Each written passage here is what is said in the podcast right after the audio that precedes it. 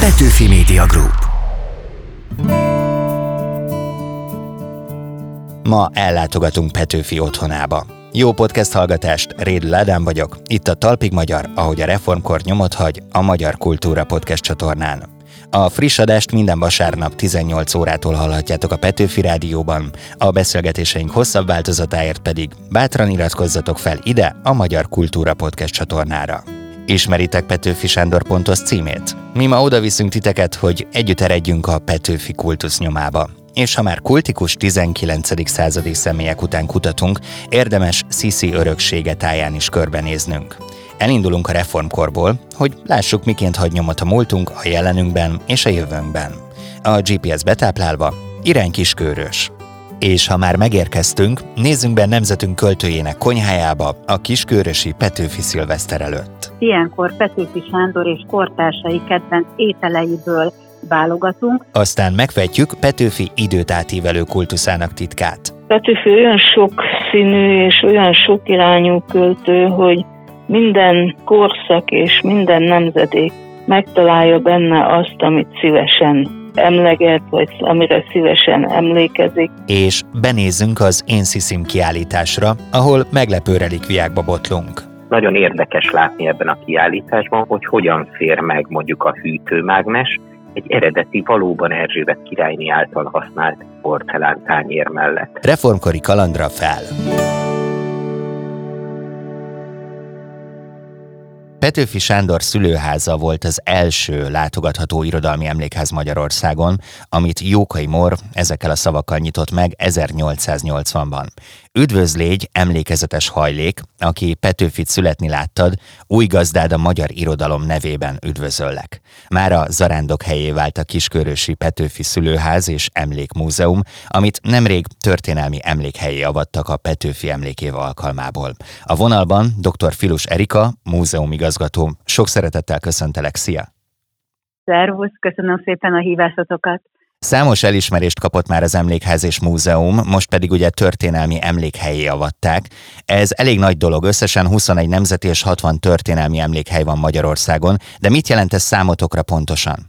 Óriási megtiszteltetést jelent. 2021-ben született meg a döntés, egyébként ezt kormányrendeletben kaptuk meg, hogy a intézményünket és ugye alapját a szülőházat történelmi emlékhelyén nyilvánították.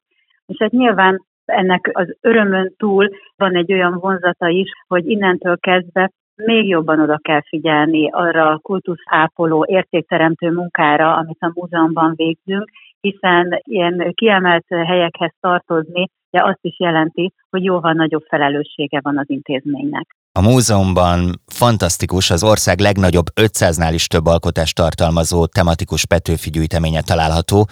Mi a számodra a legizgalmasabb relikvia ezek közül? Mi a legérdekesebb szerinted?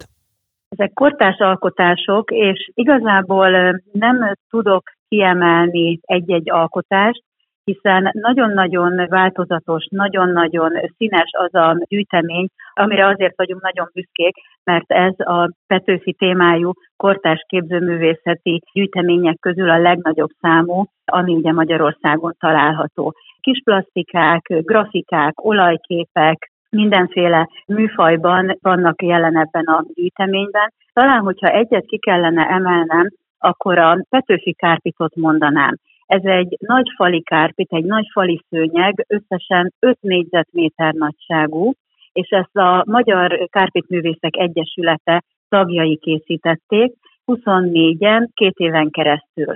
Tehát én azt gondolom, hogy ez egy olyan óriási összefogás, olyan óriási munka, hogy ennyi művész össze tudott fogni hosszú hónapokon keresztül azért, annak érdekében, hogy egy ilyen nagyon szép és nagyon gazdag jelentéstartalmú kárpit létrejöjjön, ez egy óriási dolog, és ez a mi gyűjteményünkben található. Örülök, hogy mégis kiemeltél egy valamit, fantasztikus hallani ezt az összefogást, amivel ez készülhetett.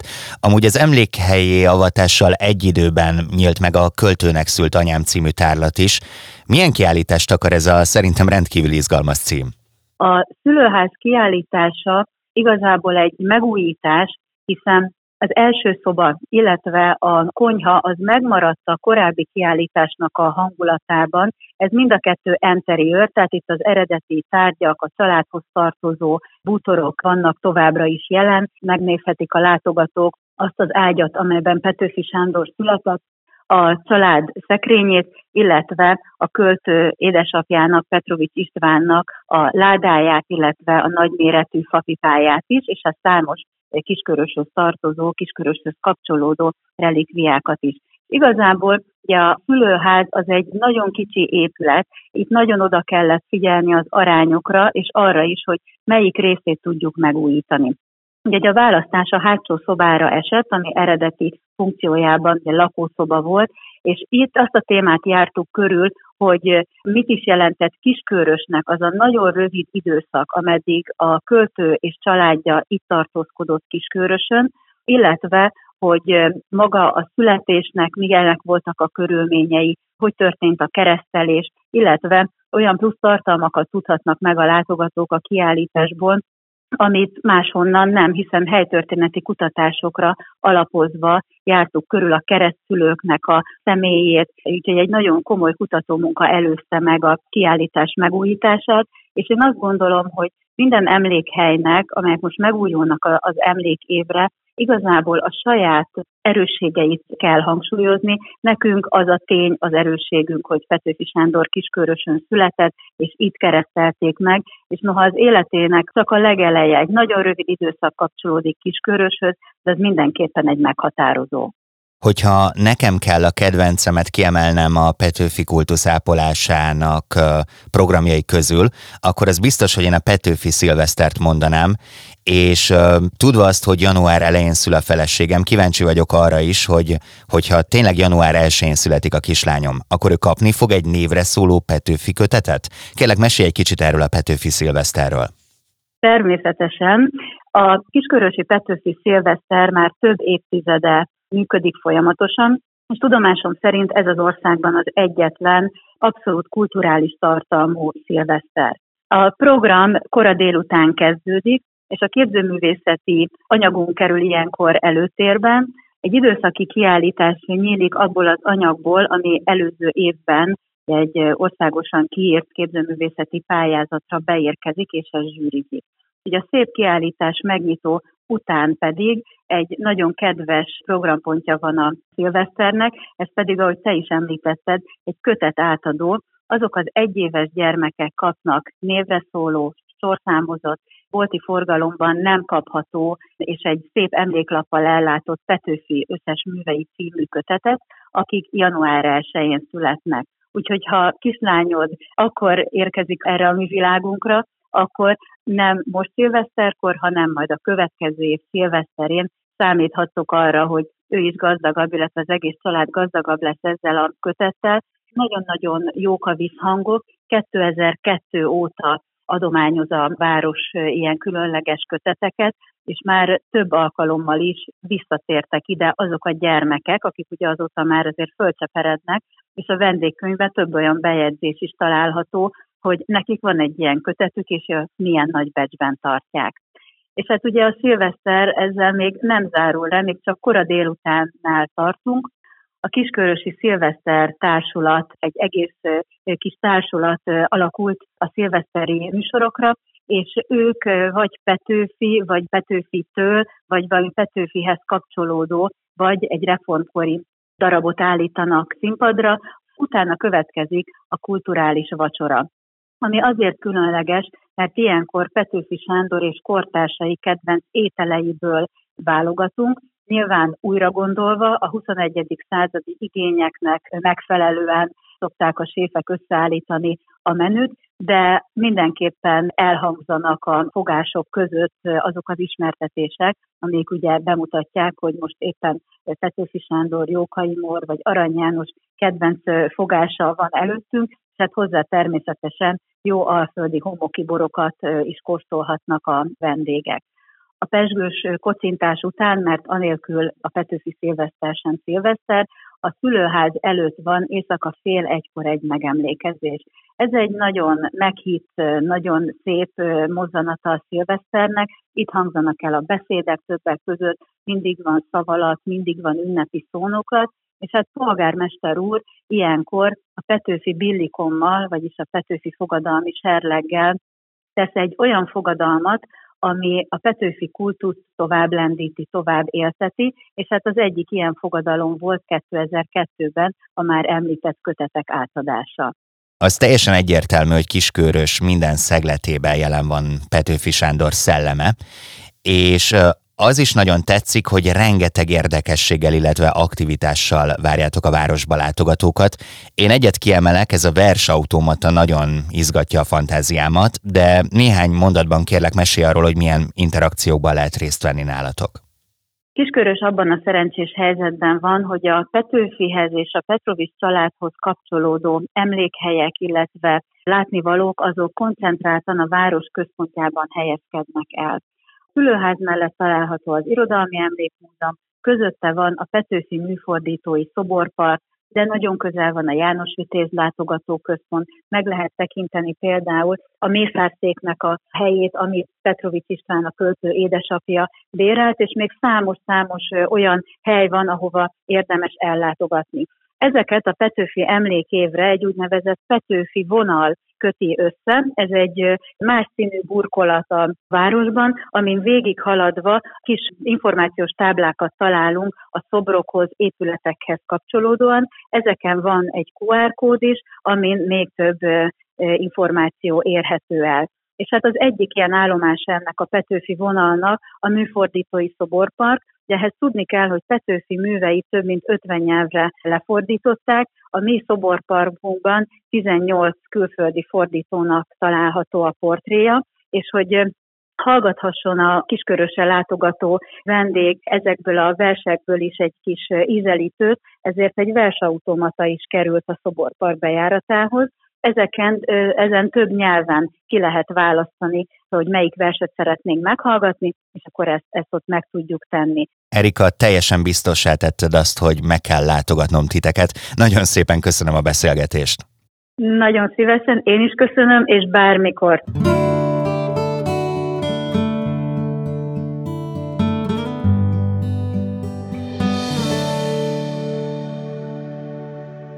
Petőfiről csak hitelesen vallja Kispálné dr. Luca Ilona, aki több mint 22 évig vezette a Kiskörösi Petőfi Szülőház és Emlékmúzeumot. Mindig is nagy küldetésének érezte, hogy nemzeti költőnk emlékét méltóképpen őrizze meg az utókor számára. Vajon hogyan készül a Petőfi Bicentenáriumra az Országos Petőfi Sándor Társaság elnökeként? A vonal túlsó végén Kispálné dr. Luca Ilona, üdvözlöm! Petőfi Társaság elnökeként épp úgy készülök, mint hazai állampolgárként. Fontos volt számomra az a küldetéses szerep, amit a múzeum élén töltöttem, és ez egy nagyon szerencsés helyzetet adott, mert összekapcsolódhatott a Petőfi Társaság munkájával. Petőfi Sándor születésének 200. évfordulója alkalmából tartottak egy tudományos konferenciát nemrég október 19-én Kiskunfélegyházán. Itt a Petőfi kultusz volt a téma. Petőfi örök? Hogyan változott a Petőfi kultusz az idők folyamán? Hát ez mindig annak rendelődik alá, hogy a kor társadalmi szokásai mit várnak el. Petőfi olyan sok színű és olyan sok irányú költő, hogy minden korszak és minden nemzedék megtalálja benne azt, amit szívesen emleget, vagy amire szívesen emlékezik. Én úgy érzem, hogy most ebben az évfordulóban elsősorban olyan címszó alatt, hogy a fiatalokat kell mindenképpen bekapcsolni a kultuszápolásba, a tömeges jeleneteknek, tömeges rendezvényeknek van itt a ideje, koncerteknek, flashmoboknak, meg hát olyannak, amiben könnyedén be lehet kapcsolódni, különösebb energiát nem igényel, csak élményt ad, tehát felbefogadói munkát nem nagyon kell kifejteni ahhoz, hogy az élmény maradandó legyen, meg a tömeghatás az nagyon fontos. Természetesen vannak tudományos megmozdulások is, vannak maradandó látványosok, mint például a kiállítások, mint ahogy nálunk is most elkészült a 200. évfordulóra tisztelgő 7 év című kiállítás, vagy a költőnek szült anyám kiállítása szülőházban. Arra vagyok kíváncsi, hogy a Petőfi Bicentenárium idején milyen aktivitásokkal készülnek önök az Országos Petőfi Sándor Társasággal. Ami a legnagyobb teljesítményünk az, az, hogy a társaság elnökeként, de én nem választanám ketté a 22 éves múzeumi múltamat és a társaság vezetését. A 7 év című Kiskörösi Múzeumban megvalósuló Petőfi kiállításnak a kurátora lehettem, és ebben azokat a célkitűzéseket sikerült megvalósítani, ami nem tántorodik el a hiteles Petőfitől, vagy a Petőfitől, csak hitelesen tételmondatomtól, hiszen olyan Petőfit szerettünk volna bemutatni, aki ember és nem csak költő, akinek baja is van, aki hirtelen mérges tud lenni, aki összevész a felettes tisztjeivel, és aki szomorú is tud lenni, meg labilis lelki állapotban is lehet vele találkozni. De ez már a kiállítás a társasághoz visszatérve olyan emlékhelyi programokba kapcsolódik be a társaság, ahol a helyhez adottan Petőfi egy életszakaszához kapcsolódó rendezvényeket szerveznek. Itt Szakszent Márton vagy Mezőberény dolgaiba kapcsolódik be, aztán összhangban vagyunk a Dömsödi Petőfi ház kialakításával, illetve az ottani kiállítás megújítását is mi kezdeményeztük a Irodalmi Emlékházak Egyesületénél, és nyilván a fiatalokkal ismét találkozunk, mint minden évben azokkal a Petőfi nevét viselő iskolásokkal, akiket megérint Petőfi, akik szívesen vesznek részt egy jó diák találkozón, és ahhoz kapcsolódóan egy jó irodalmi képzőművészeti vetélkedőn. Ön mekkora reményt táplál a fiatalokkal az utánpótlással kapcsolatban?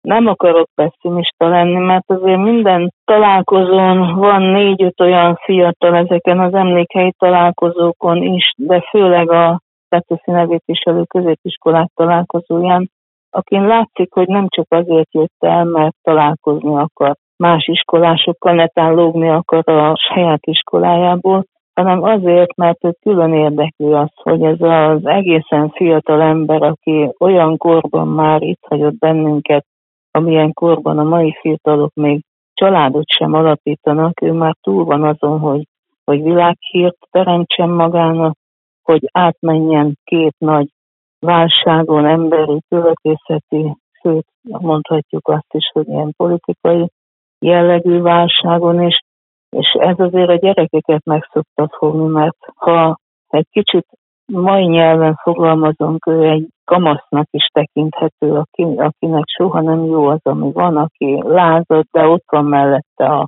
a jobbító szándékú gondolat, ott van mellette az egyenes derék, ott van mellette a harcos kiállás. Tehát ezek olyan emberi tulajdonságok, amik viszik magukkal a költészetét is, és ezt nagyon sok fiatal megérti, és, és azok szívesen foglalkoznak mélyebben is Petőfivel, és azokban azért van remény, hogy foglalkozni fognak később is ezzel a témakörrel, bár most nem tudom, hogy van-e megszállott Petőfi kutató, úgy gondolom, hogy most azért annyira nem kutatják Petőfi múltját, bár lehet, hogy sok mindent, ami megtalálható tudományosan már meg is találtak, sok újdonságot nem tudom, hogy lehetne még róla mondani. Egyébként jó értelemben megszállott Petőfi kutatókkal egyértelműen találkozunk ebben a műsorban, tehát szerintem ebből nincs hiány. Fantasztikus tényleg az, hogy Petőfi a 7 éve alatt mennyi mindent alkotott és mennyi mindent létrehozott. Kanyarodjunk még egy kicsit rá erre a 7 év című kiállításra, ami az emberi oldalát egy picit közelebb hozza hozzánk. Én úgy tudom, hogy itt interaktív elemek is vannak a kiállításon. Néhányat tud ezek közül mondani? Kíváncsi vagyok, mik ezek. Igen, de mielőtt ezt mondanám, hadd mondjam el azt, hogy itt az a Petőfi jelenik meg, aki nem szégyelli azt, hogy a munkáit kritikai éri, sőt elmarasztaló kritika, aki visszavág. Tehát az a ízig-vérig ember, aki nem csak jó tulajdonságokkal rendelkezik, hanem hirtelen haragú, meg szembeszegül a felettes tisztek parancsával, nem teljesíti, ha ő azt értelmetlennek tartja. Tehát azt a Petőfit próbáltuk meg kiemelni, aki ember és nem csak költő. Ami nem fért bele a kiállításba látványként, azt egy második szinten interaktívként el lehet érni. Vannak ö, videó betétjeink, ilyenek például a megzenésített Petőfi dalok, amiket Csősz Rumen István ad elő, nyilván Petőfi korai versenyről van elsősorban szó, és a korai megzenésítésekről, és van a kiállításnak egy olyan része, ahol a modern megzenésített Petőfi dalokat lehet meghallgatni, illetve van egy nagyon vonzó és szép eleme a kiállításnak, a legnagyobb és a leglátványosabb falon, mint ahogy a föltámadott a tenger vizének a morajlását el tudjuk képzelni, egy betű áradat, egy hullámokat vető vizet jelképező betű áradat jelenik meg, és érintésre a betű halmazból kiemelkedik egy csomó, ami összeáll idézetekkel. Nagyon látványos és nagyon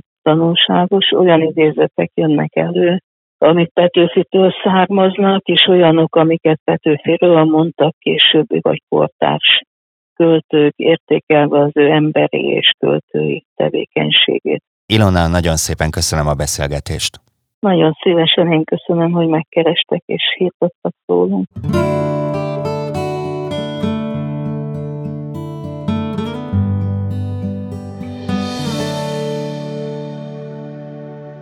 Sisi népszerűségén nem fog az idő. Mozifilmek és sorozatok főhősnője.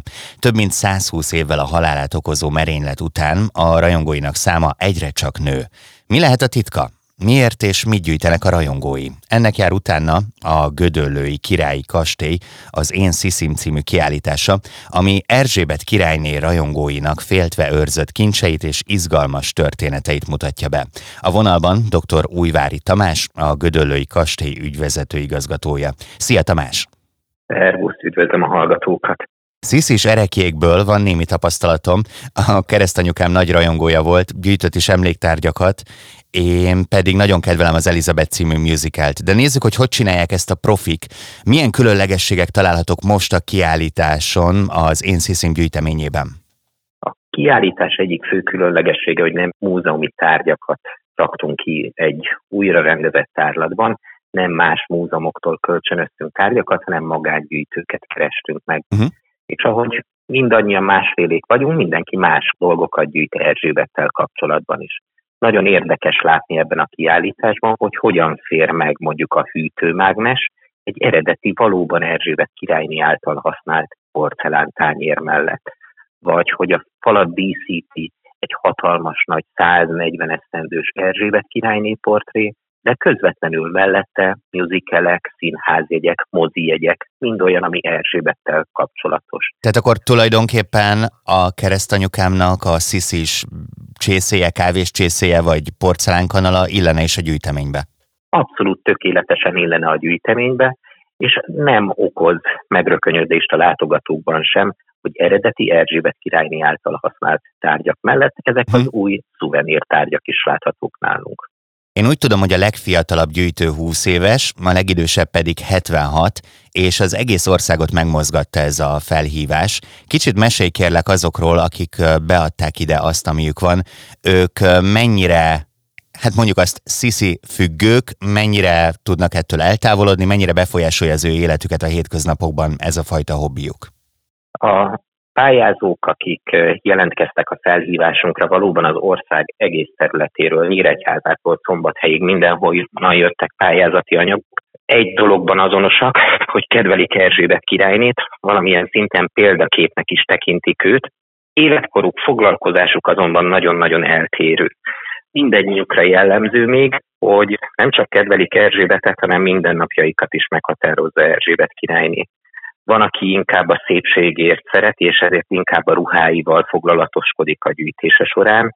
Van, aki inkább a lelkére figyel Erzsébetnek, és ezért könyveket olvas róla, és könyveket, írásokat gyűjt a királynéval kapcsolatban.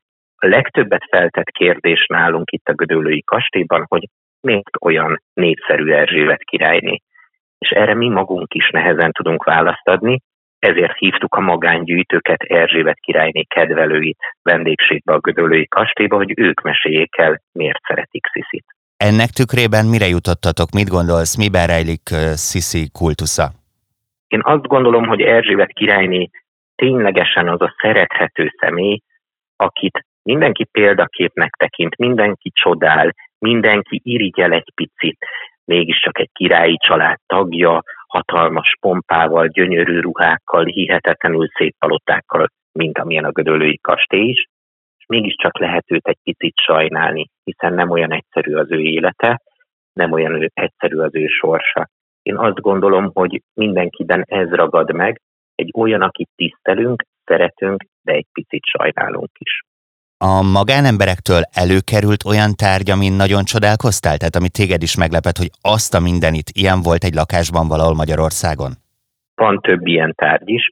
Vannak olyan könyv ritkaságok, amit Erzsébet királyné halálakor adtak ki, emlékalbumok.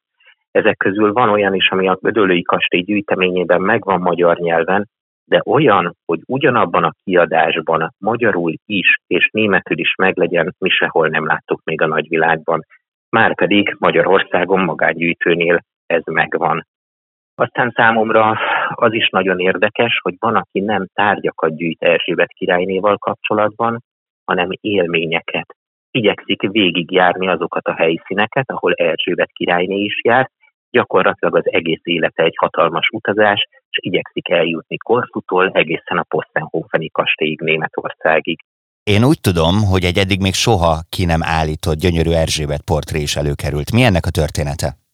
Valóban egy magángyűjtő, aki egyébként hivatásszerűen is művészettel, galériá tulajdonosról van szó, művészettel foglalkozik, jelentkezett nálunk, hogy előkerült egy Erzsébet portré. Ez egy viszonylag nagyméretű kép, amiről viszonylag keveset lehetett tudni. Egész alakos Erzsébet királynéról van szó, gyönyörű címerrel a két keret tetején. Amikor bekerült a gyűjteménybe, akkor a történész kollégák elkezdtek kutatni, és kiderült, hogy kassára rendelték meg ezt az Erzsébet portrét még a királyné életében, és ez a kép, hát igazándiból titok, hogy hogyan is került el aztán a magángyűjtőkhöz, és hogyan kerülhetett aztán ide a Gödöllői kastélyba, az bizonyos, hogy nem volt ismert egy évszázadon keresztül sem a történészek, sem a múzeumi szakma előtt.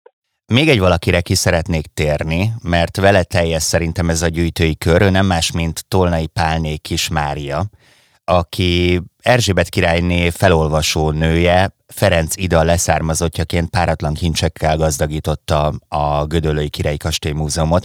Róla mit lehet tudni? Mesélt olyan történeteket, amiket csak ő tudott? Mária néni a szívünkben halála után is él. Összes történész kollégámnak egy igazi példakép.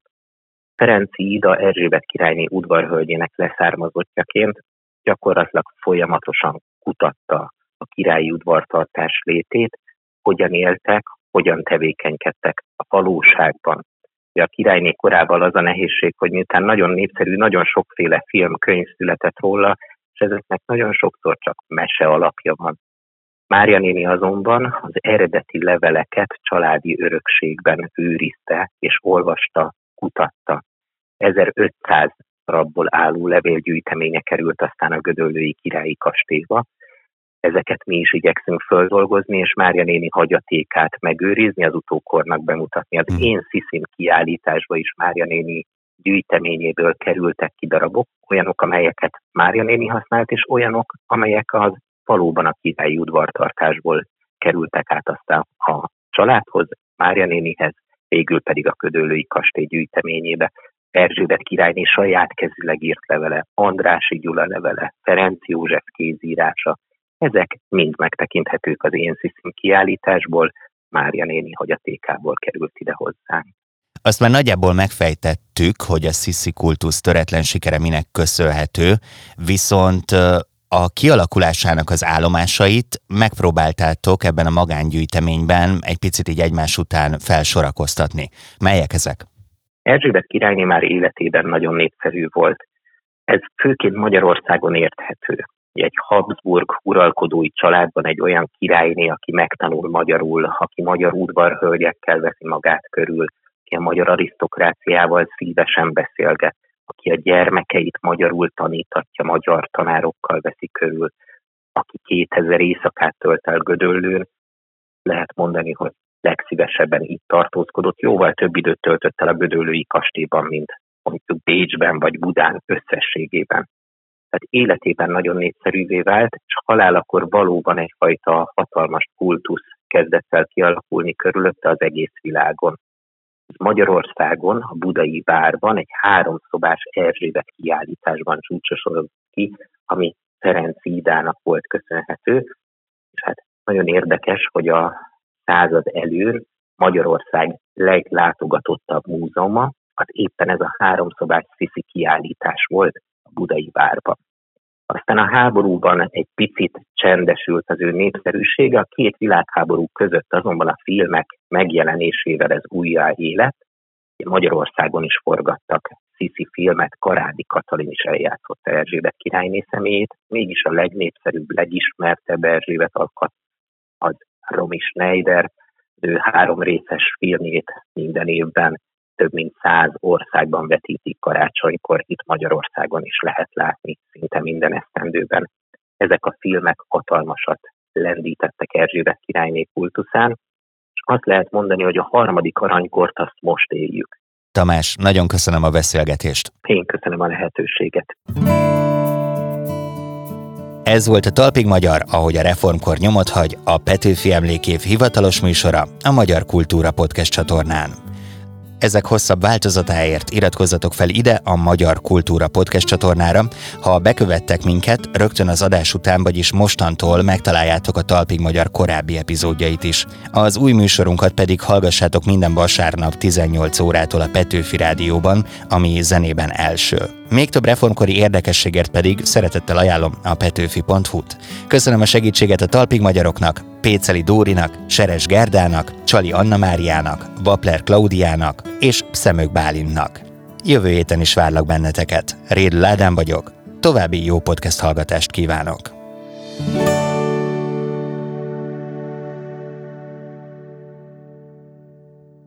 Petőfi Media Group